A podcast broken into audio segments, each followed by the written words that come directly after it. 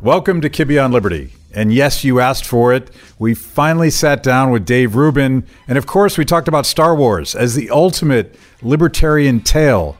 And we also talked about social justice warriors. And I tried to talk him off the ledge about why the future is going to be awesome. Check it out.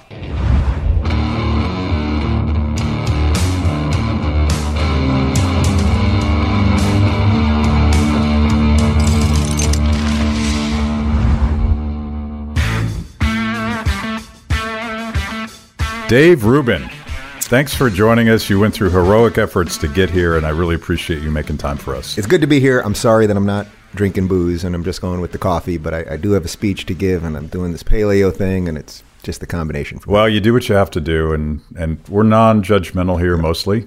I will drink after yeah. my you talk. Yeah, yeah, but before so I'm 50-50 on that. So you don't believe in in drunk speeches and just see what's going to happen? Not really. You know, twice in my stand up years, I went on stage stoned, and both times were absolutely horrible. Yeah, that's, horrible. That's there must have been a couple drunk times, or not not drunk like stupid drunk, but like buzz times. Yeah, no. I'd rather have just whatever like a, wits I still have about me. I'd rather keep them. It was a completely silent set, right? And it was just terrible. Actually, the one the one that I really remember the stone time was the night that. Do you remember? This must be about 99 or so when JFK Jr. Remember when he was missing before they found the yeah, plane yeah. crashed? There was about a 24 hour window where they didn't know where he was. And I don't know what I was thinking. I smoked a joint backstage with some comedians and I walked on stage and I said, They found JFK Jr., he's alive. And the crowd went crazy. And then I didn't even have a joke. I was just like, Oh, no, I'm just kidding and it, I just bombed. I mean, it was terrible. So, well, you you apparently got out alive because I could see where that, that could go horribly. Yeah, uh, yeah, yeah, yeah. I did make it out alive. Yeah, yeah. So big news today. Yes, um, Palpatine. I'm very excited. The Emperor. Yeah. Um, and you are a I'm glad bona, we're starting here. Bona fide Star Wars dork. Yes. Um, you you can you can come out and, and be honest about Nerd it. Nerd geek loser. Yeah. What's, what's, the deal? Like, what's your read on this? Well, I've been tweeting lately um, that I think as the years go by, that the prequels are going to be looked back at more and more fondly because if you can actually remove the bad acting, and you have to remove that, the acting is pretty much terrible, except for Palpatine. I would say the rest of the acting is pretty awful. You can remove that, and you can remove the really stiff dialogue. I mean, George Lucas, unfortunately you know, I love the guy, and it's it's sort of unfortunate that we all have these weird attachments to him now because some of this has gone a little haywire. But he can't really write really good romantic dialogue. He could write like crisp, popping things with originally with Han Solo and, and Leia. Like yeah. that was like real. Yeah. Like it wasn't romantic. It was like you know it was it was sort of dirty, and you didn't know exactly what was happening, and it was fun, fun more than anything else.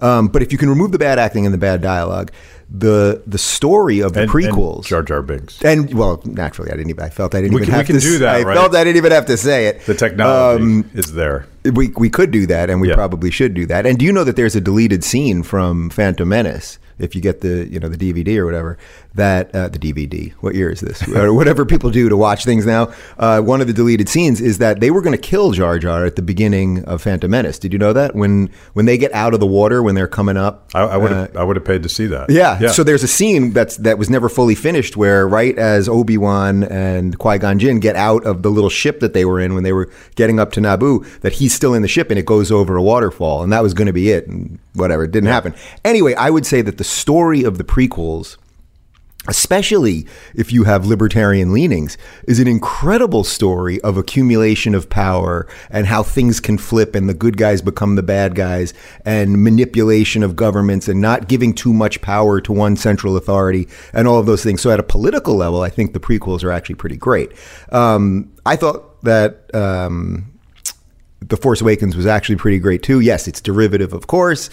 Last Jedi was horrible. It was an SJW nightmare, and it and it crapped on the entire series. I mean, everything about it was terrible. Every you Matt's, know, there's no Matt's back there. So yeah, yeah, you, with yeah. me, man? Yeah, yeah. It, it, was a nightmare. It was painful for me to watch. I mean, it was truly painful. You yeah. know, everything that that first off, there's no force in space. Leia suddenly can use the force in space. Purple-haired Laura Dern. I mean, it just made no sense. Why isn't that Admiral Ackbar? That should have been Admiral Ackbar. You think he's old and doesn't know what he's doing anymore, and you have a half hour like Ackbar doesn't. He's losing it, and at the last second, Admiral Ackbar, this great, you know, cult hero, he's the one that should have drove the, the drove the ship through the the other ship. Thank you. He's with me. Um, you know, the, the all just the SJW stuff, and that they frame it that the First Order is this like basically a white supremacist organization, although they've got one Asian guy, and you know that the rest is this ragtag, Right, right. you know, multicolored, multicultural. It just it was so pandering and and who the hell is Snoke? I think now we're going to find out. So I'm very happy about the Palpatine laugh, and it would make sense because you could throw it back to uh, Darth Plagueis, the story of Darth Plagueis that Palpatine tells Anakin in Revenge of the Sith. And I would much rather continue talking about this than anything else that we're Yeah. going to bring up for the next 45 minutes. So Matt, And I could do far more on that. Yeah. so Battaglia wants to take my spot. Yeah, yeah. right you want to you want to jump in here? just- all right, I'll get drinks with him later. Just we'll talk about this, but But uh, but I, but I do think I will say one other thing. I actually do think that JJ, if anyone can save this thing, if anyone Yeah. can tie this thing up and get it right and cares about the original story and all of those things, JJ's the guy to do it. So I have I have faith, so to speak, that uh, Well, we need to tell we need to tell our, our Trump friends that this this horrible saga all started with a trade war. Yeah. And I'm I'm a little concerned about that because um, I don't know what that makes China in this analogy, but it may not be a good thing for the United States. Yeah, but you know, isn't that f- actually kind of cool from a libertarian perspective? That it, I don't know George Lucas's politics per se, Yeah. um, but he really wrote an incredible story about accumulation of power, and that how once that power has been centralized. What do you do? You just shut off the droid army, and Yeah. now the and now the clones who were supposed to be the good guys are the bad guys. I mean, that is an incredible metaphor for I think probably most of the things that we believe in. And it's so it's unfortunate that through some stiff dialogue and some bad acting that gets kind of lost. But as I said, I do think as the years go by, there will be an attachment to those things. And yeah, you got to get over the the pod race and you know and Jar Jar and a couple other things. But the story itself, it's got the right beats. I think. Yeah, yeah. And and you know, like this Star Wars, but there's all sorts of science fiction genre stuff that all has a very libertarian, Oh, yeah. anti-authoritarian theme. You know, my my gateway to this stuff was reading the liner notes on a Rush album, which was a. Am I allowed to say this anymore? Matt gets mad because I repeat myself, but it's it's a science fiction story about this authoritarian priests who who impose a top-down, one-size-fits-all vision on society. Yeah. and it's sort of ripped off from from Ayn Rand, but Well, I'm sure I'm not telling you anything that you don't know, but I mean, Ghostbusters is the greatest libertarian story of all time. Who's the bad guy in Ghostbusters? It's the government regulator. Yeah. It's not the ghosts. The ghosts are just like doing with their the thing. Or something? Yeah, it's Yeah. the EPA guy who comes in there, has no right Yeah. to come in there, and what does he do? He forces them to shut down their thing because they don't have the code that he wants them to have. And next thing you know, the Marshmallow Man's taken out New York City. I mean, that's a great libertarian story. But most of the most dystopian movies, and I love sci-fi. I mean, everything from you know Total Recall and Contact and 2001. I mean, most of them are about governments that get out of control. Right. And what are we always talking about? Limiting government power. So I, there's a definite connection. If you if you're liberty-minded. Um, and you've got a little bit of imagination, which I think most libertarians do, which is sort of why they care about liberty, because you think about the future. There's sci-fi is like a natural. The Venn for the diagram between. Star Wars dorks and libertarian dorks must be. I get- it's probably- like- I it must be like a full eclipse or something.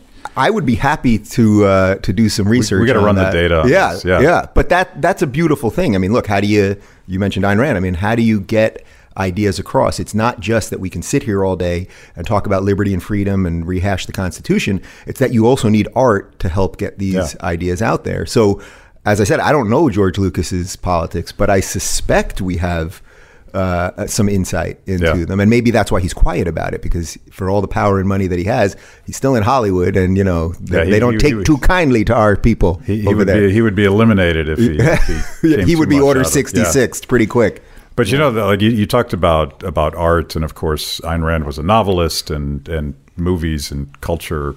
Um, and generally, I feel like the left is better than than we are at some of this stuff. Not much longer. Yeah. Not much longer. I do see that shifting. I mean, look, Hollywood is is pretty much drying up. The only thing Hollywood can do right now is is make uh, superhero movies, which after Endgame, uh, the next Avengers comes out, they're pretty much done. Yeah, like they're going to spin off a couple more, and Spider Man will keep going, and they'll figure out how to give us a new Iron Man or whatever, you know, as the uh, other actors get out of it.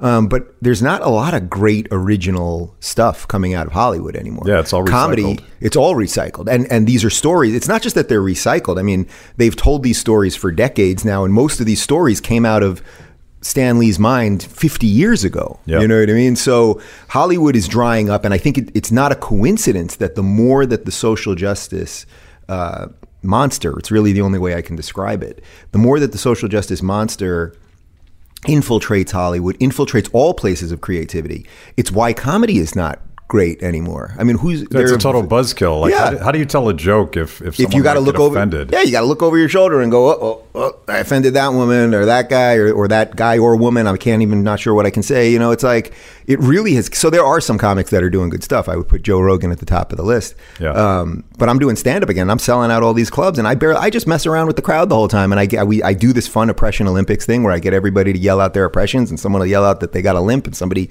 is, you know, blind in one eye, and we we kind of have them fight it out. And so I don't think it's a coincidence because this this postmodern oppression Olympics, this idea that whatever your victimhood is somehow gives you virtue, is the reverse of I think the things that we believe in. I Yeah. mean, I, I don't believe that victimhood is virtue. I, what I believe is virtue is taking control of your life and going to get what is yours without taking it from somebody else. That's virtuous. That's that's honorable, and that's the society that I want to live in. So it's weird watching Hollywood kind of dry up, but it doesn't surprise me at all. It, it, actually makes perfect sense. Or you see somebody like Seth MacFarlane, who's now a big lefty, where now he's saying, you know, his Family Guy's not going to make gay jokes anymore. It's like, well, for 20 years, every joke about Stewie is a gay joke. Now they make jokes about everybody, right? They make jokes about black people and gays and Jews and Muslims and everybody. And that's the way it should be. That's what actually helps the tapestry of a country, or specifically this country, America. And it's like, now the guy's made a couple hundred million off it and he's fit into the social justice thing. And it's like, we're not going to make those jokes anymore. So it's like, well, all right, you're not going to make gay jokes, but are you going to still make Jew jokes? Are you going to still make black jokes? Like, how do we, can we get the list of what's okay and when is it okay? And are you going to return all that money?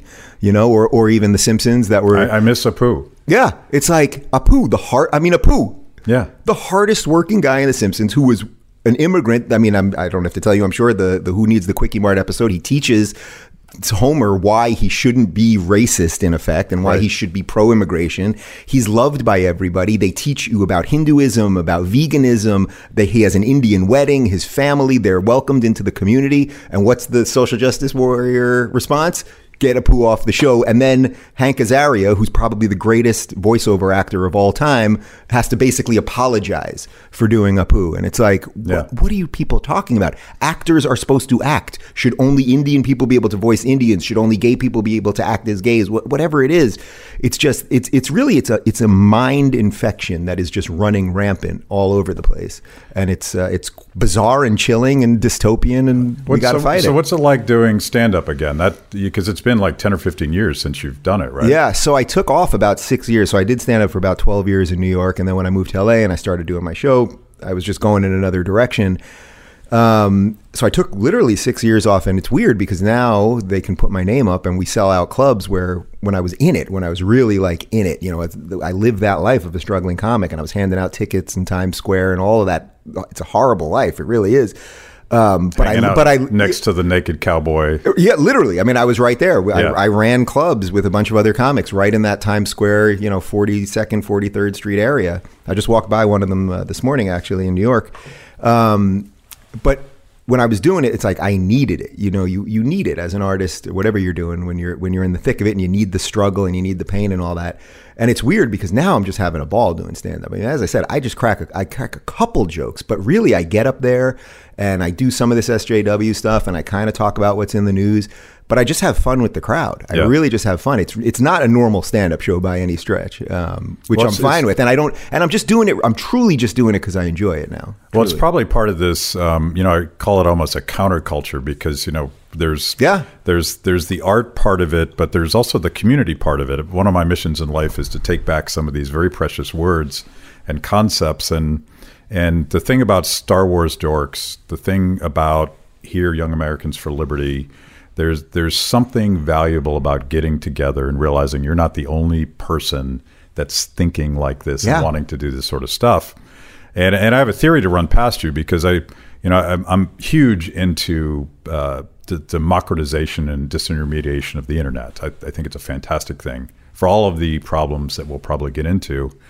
Um, but one thing that probably isn't going to happen is there's there's probably not going to be another Star Wars. There's probably not going to be another Rolling Stones because there's now thousands of bands making beautiful music, and we all have, have different tastes, so we sort of pursue those things. But in, in the process, you lose this this sense of of belonging Yes. to the same thing.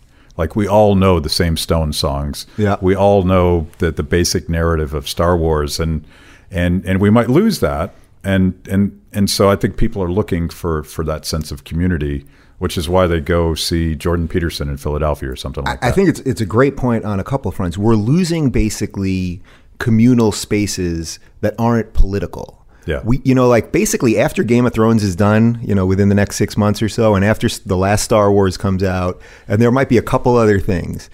We're running out of things that we can all sort of talk about and come together about because everything has become political. I've talked about this with Ben Shapiro a lot. That the, if we don't have any public spaces to do any to just be people and common things. You know it's it's a really interesting point for a libertarian because it's like we want as much competition out there we want as many voices out there and all of those things but there is some risk in that especially as technology advances and we're all walking around with a phone and we can all cater our information and our entertainment and our news we can cater all of that to ourselves that what's going to happen is we're going to really start living at least mentally in different worlds. We're going to still, all be citizens of the same country, Yeah. but we're actually going to view the world in hugely different ways. So it's a little bit of a catch 22 because it's like, you know, 20, 30 years ago, you had ABC News, NBC News, and, and uh, CBS News, let's say. And were you getting all of the information? Were you hearing all of the voices? Of course not. Now we have this wide panoply, which at some level is really great. I mean, that's why people care about what I do. So I, I don't deny that. Yeah. And on the other hand, um, you know, sometimes I'll come to these events and like here tonight, it's going to be mostly college kids, I think. And they'll come up to me and they'll be like, Dave, you're the only person I trust. And I'm like, holy shit, we are in a lot of trouble. Yeah. You know what I mean? That is a real problem. Like I'm doing the best I can, truly, and I don't lie to my audience, and I'll screw things up. And sometimes, sometimes I screw things up, and we leave it in because we don't edit for content, and I and I comment on it in the YouTube comment section or something, and I, it, it sucks because then my the people that are spending all day hating on me will always you know purposely select that clip and whatever. Um, but this this inability to have some things that we can sort of all agree on, or we're not going to the moon anymore. You know, like we don't have like some real missions. So that's a real catch twenty two. I think if you're liberty minded and you want things to be as decentralized as possible, it's like what is going to come out on the other side. Now, I would say. I'm willing to take that risk Yeah. for in the in the name of freedom, whatever happens. But you know, it's it's a sort of like, well, think about elections even. It's like, don't forget 2020. Let's go let's let's do a little dystopian future. Let's go 10 years, 20 years into the future. Now everyone's siphoned off in their own things. We live in the same borders. Um, but nobody now trusts any election result. I mean, we really could end up in that place and I don't I certainly don't want to end up in that place, but I could see how you, we there's almost no way we won't end up in that place, Right. Because we won't because we wa- that's why I attack CNN all the time because I I desperately wanted something somewhat mainstream to be reliable, and and all they had to do was be sort of reliable, like 50% reliable, just not endlessly horrific. And they at, at, at every turn they go endlessly horrific. Yeah. And they go they go partisan and they go SJW and they and they go basically left Democrat guised as we're not Fox on the right and we're not MSNBC on the left. So that's why I attack them all the time. It's not attack. I don't. I don't. I really don't do it out of joy. It's funny because some of my, my my like best zingers on Twitter will be about CNN. And I, when I'm writing them, I'm always like, this sucks. Like when I press tweet, I'm not happy. But I'm like, we needed them to be better. And, and I think this will be the challenge for anyone that's a content creator or, or trying to build a digital network or any of those things. This will be the challenge um, to not just go in your you know your little rabbit hole and then just stay in there and get it you know it'll it'll end up being you'll make money and you'll get audience and all that but what happens society, society on the other side? I don't know. I, I feel like um, you know, listening to some of your more recent stuff, I feel like you've gotten a little more pessimistic and, and, and darker about what's going on. And I'm I'm sort of here to talk you off the ledge. Yeah, all right, 'cause I have a theory, and I'm That would be a pleasure. I'm going to bounce it past you because Yeah. we, you know, you mentioned the three TV networks, and and and I remember I'm old enough to remember Walter Cronkite telling Yeah. us that's the way it is. How old are you? Can I ask how old I you am are? 55. 55, right. I'm 42. Uh, more importantly, I was 13 when Star Wars came out. So um, those are those are my benchmarks. I was Um, one. So yeah. this is, we're going to have a generational problem. yeah. I, I was the first generation, and you were Yeah. probably second generation Star Wars. Yeah. but Yeah. but we, we, we won't judge. Um, but you know, everything was defined for us. We had all these top-down institutions, either either government or or social. You know, it could have been a church, it could have been Walter Cronkite. You had these trusted sources that that sort of they kind of told you what to do.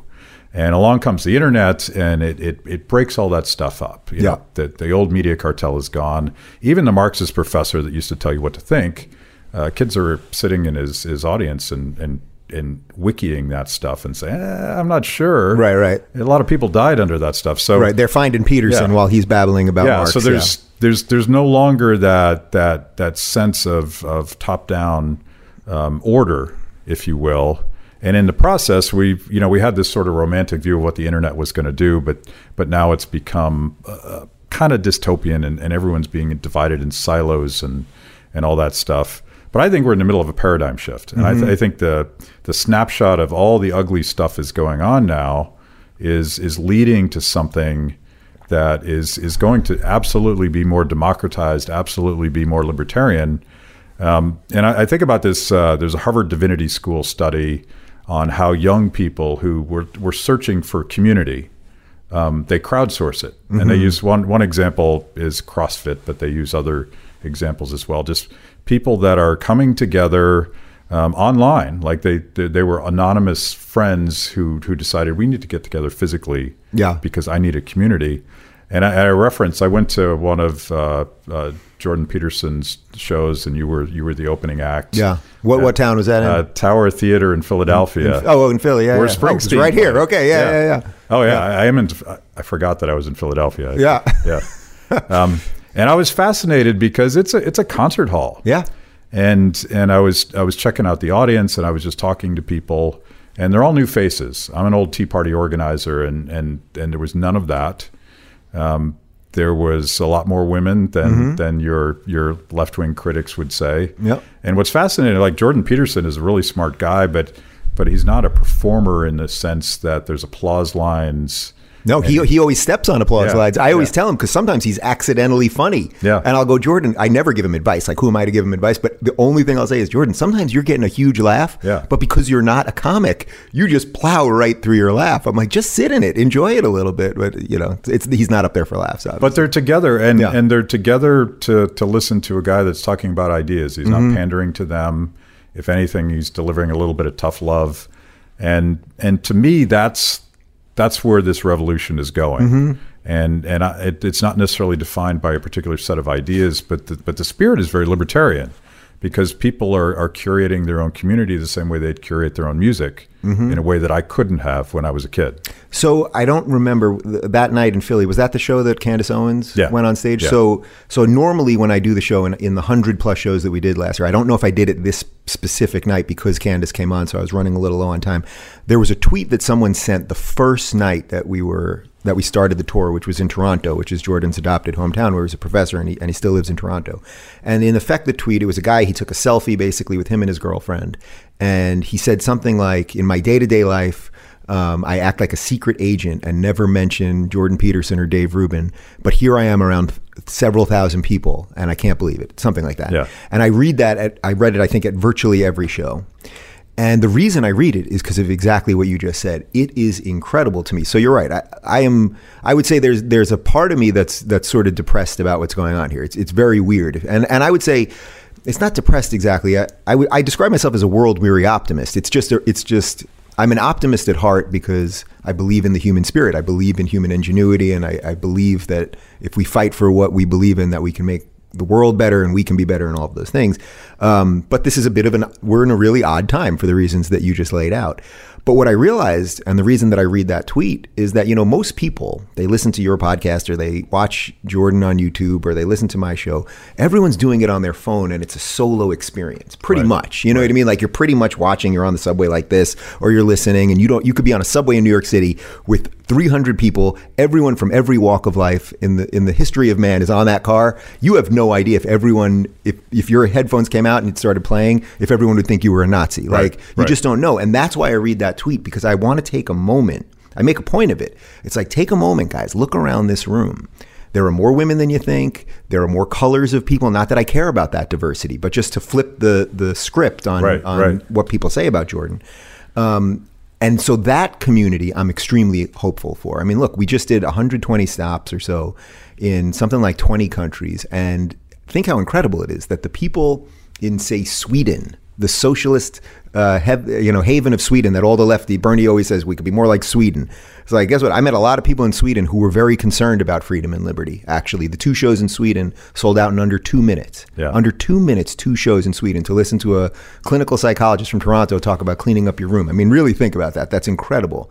Th- there were so many people at my meet and greet after that I stopped it in the middle and I said, Where's a bar? Let's all go to a bar. And about 200 people, we took over a bar. And it was like, the fact that people in Sweden are thinking the same things as the people in Toronto, which is the same things as the people in Philadelphia, and it's the same things as the people in Texas, that's pretty freaking incredible. So at that level, I'm very enthused. I would say the, the part of me that's not enthused is just that I that the fact that I I really did predict all of this with the left. Mm-hmm. Every day I wake up and I'm like, yeah, this is exactly what I said was going to happen. You can't call everybody Hitler and then expect that things are going to get better. And you can't keep running around saying Trump is Hitler because you paint yourself into this intellectual corner where then if he lowers taxes and he loosens regulation and we don't go to wars and maybe we're going to make peace with North Korea and whatever else, it's like, well, you just said he's Hitler, so you're not going to be like, you know, Hitler actually had a couple policy positions that were pretty good. So they've they've really decimated the intellectual side of the left, and so I'm. de- It's not depressed. Um, I'm just sort of sad about that. But what I will say that that is inspiring is this. I mean, now I come to these libertarian events and, and these events where there's conservatives or classical liberals or whatever you want to call it, and there's this wide, there's a really wide, rich, fertile ground for ideas happening on what I would say is the center right. So to that to that point, I'm I'm totally with you. I think something very cool is happening, and we just have to figure out what is what does it really become.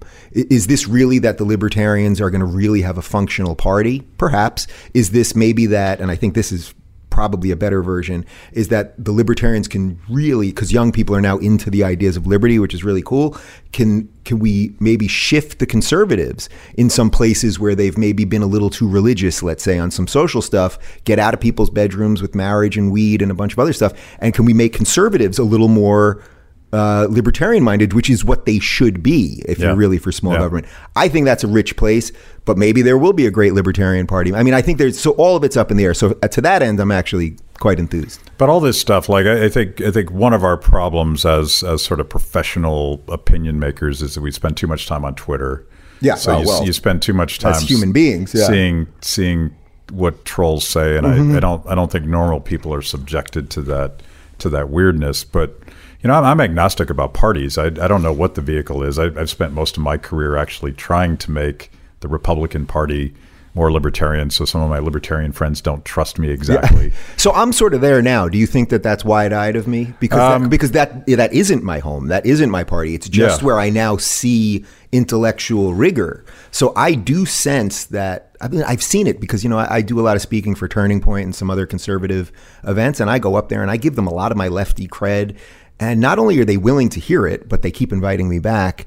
And I, I sometimes I'll poll. I might do it tonight, although here we're at a libertarian conference, so it won't really make sense. But I'll poll. You know, how many of you are conservative? How many of you are libertarian? How many of you are classical liberals?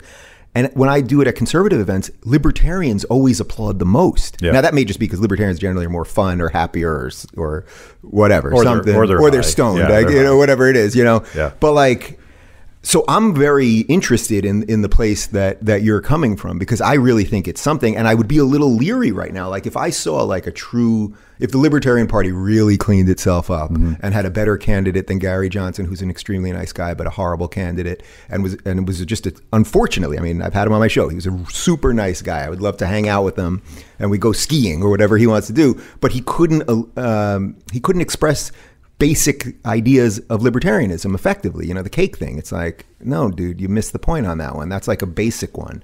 Um, so I, right now, it's like, well, if the libertarians had a really functional, strong party, to me, that then takes a lot of liberty out of the conservatives. You defeat Trump, and now you have an SJW president. So, you know, that's like insider politics that I try not to Yeah. focus on too much because I care about the ideas more. But I, I know. know, I try. I, I try not to think about it too much. I, I spent a lot of time. I was a tea, former Tea Party organizer, and and we helped elect guys like Rand Paul and Mike Lee and Justin Amash and Thomas Massie. And those are those are, by the way, the four politicians that my wife and I will allow to actually enter our home. Is that right? Well, those are the four basically that I like at this point. Yeah, Which is, and- if you would have told me five years ago that Mike Lee would be one of the guys that I like, when I Yeah. thought he was like some crazy right Christian something, like I would never believe you. But now, Yeah, he's a- what it's all about. He he would never use the L word, but he's he's, pretty Oh, well, he's a constitutionalist. Yeah. That's good enough for me. I mean, constitutional conservative, Yeah. libertarian, classical liberal. Yeah.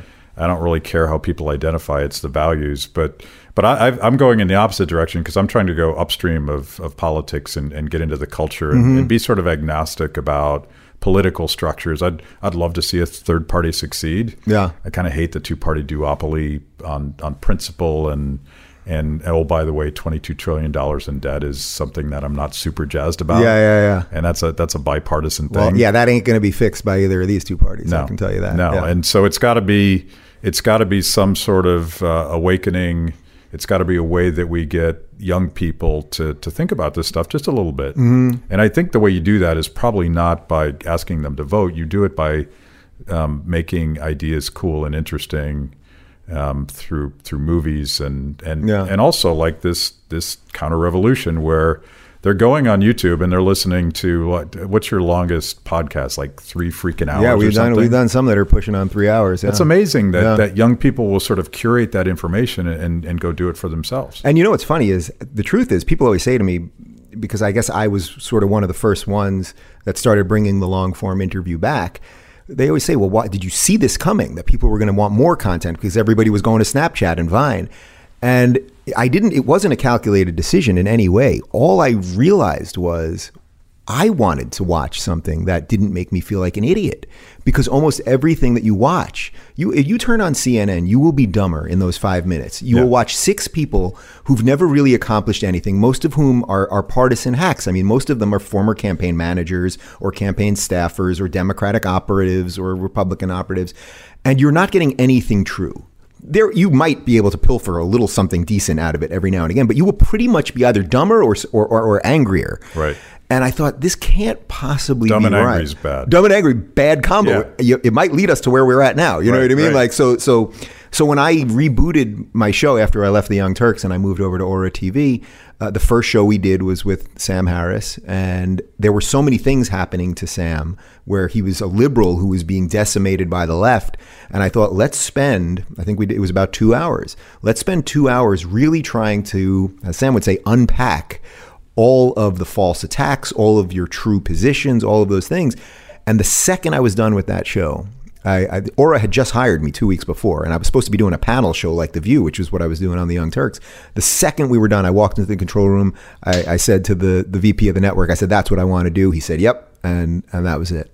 So That's awesome. Well, you have to give a Yeah. speech downstairs. We could talk about a thousand other things, and Yeah. hopefully you'll come back. Let's get this back to. Star. I think I'm going to talk mostly about Star Wars now. I'm not Yeah. kidding. You put well, this in my head. just- just like, let me just do Star Wars. Just do it. Yeah. Uh, give a shameless plug for the Rubin Report, and, and if people want to check out your stuff and they don't know you yet, where do they go? My branding guy is very good. It's RubinReport.com, YouTube.com slash Rubin Report, Instagram Rubin Report. Uh, what else do people? What are, what else are people on these days? What are they? Oh, Twitter.com slash Rubin Report.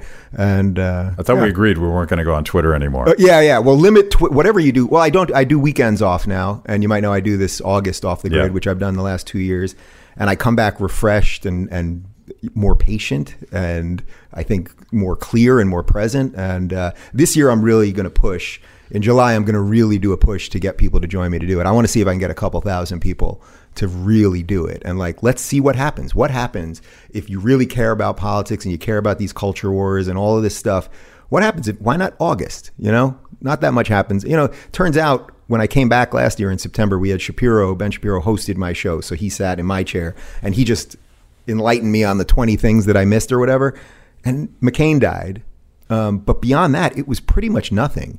It was some Michael Cohen this. You know, you realize how it's like day to day, people are obsessed with this stuff that a month went by and I pretty much missed nothing and felt better. Yeah, hour for it. by hour, we're freaking out. But if you take a step back and look at a month, no, nothing happened. No, nothing happened. We and, and guess what? knowing. If if freaking World War III had started, I probably would have been able to figure it out. You know what I mean? Even if I wasn't on Twitter. You know, I live in LA. These people are all bananas. Whole Foods would have been a circus. You know, like so. I think getting off some of this stuff and and uh, and when you're when you're on it, doing this. I mean, talking about ideas because I agree with you. It's I'm I'm actually not that interested in politics anymore.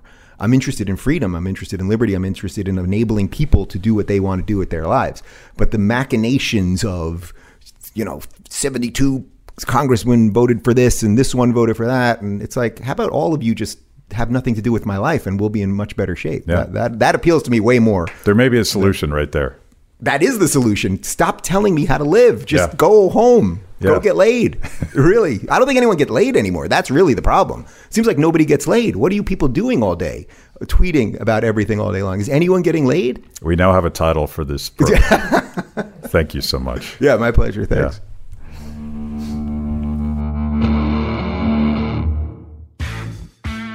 Thanks for listening to Kibbe on Liberty. Be sure to subscribe and rate the podcast. Your ratings will help us reach even more people with our mostly honest conversations with mostly interesting people.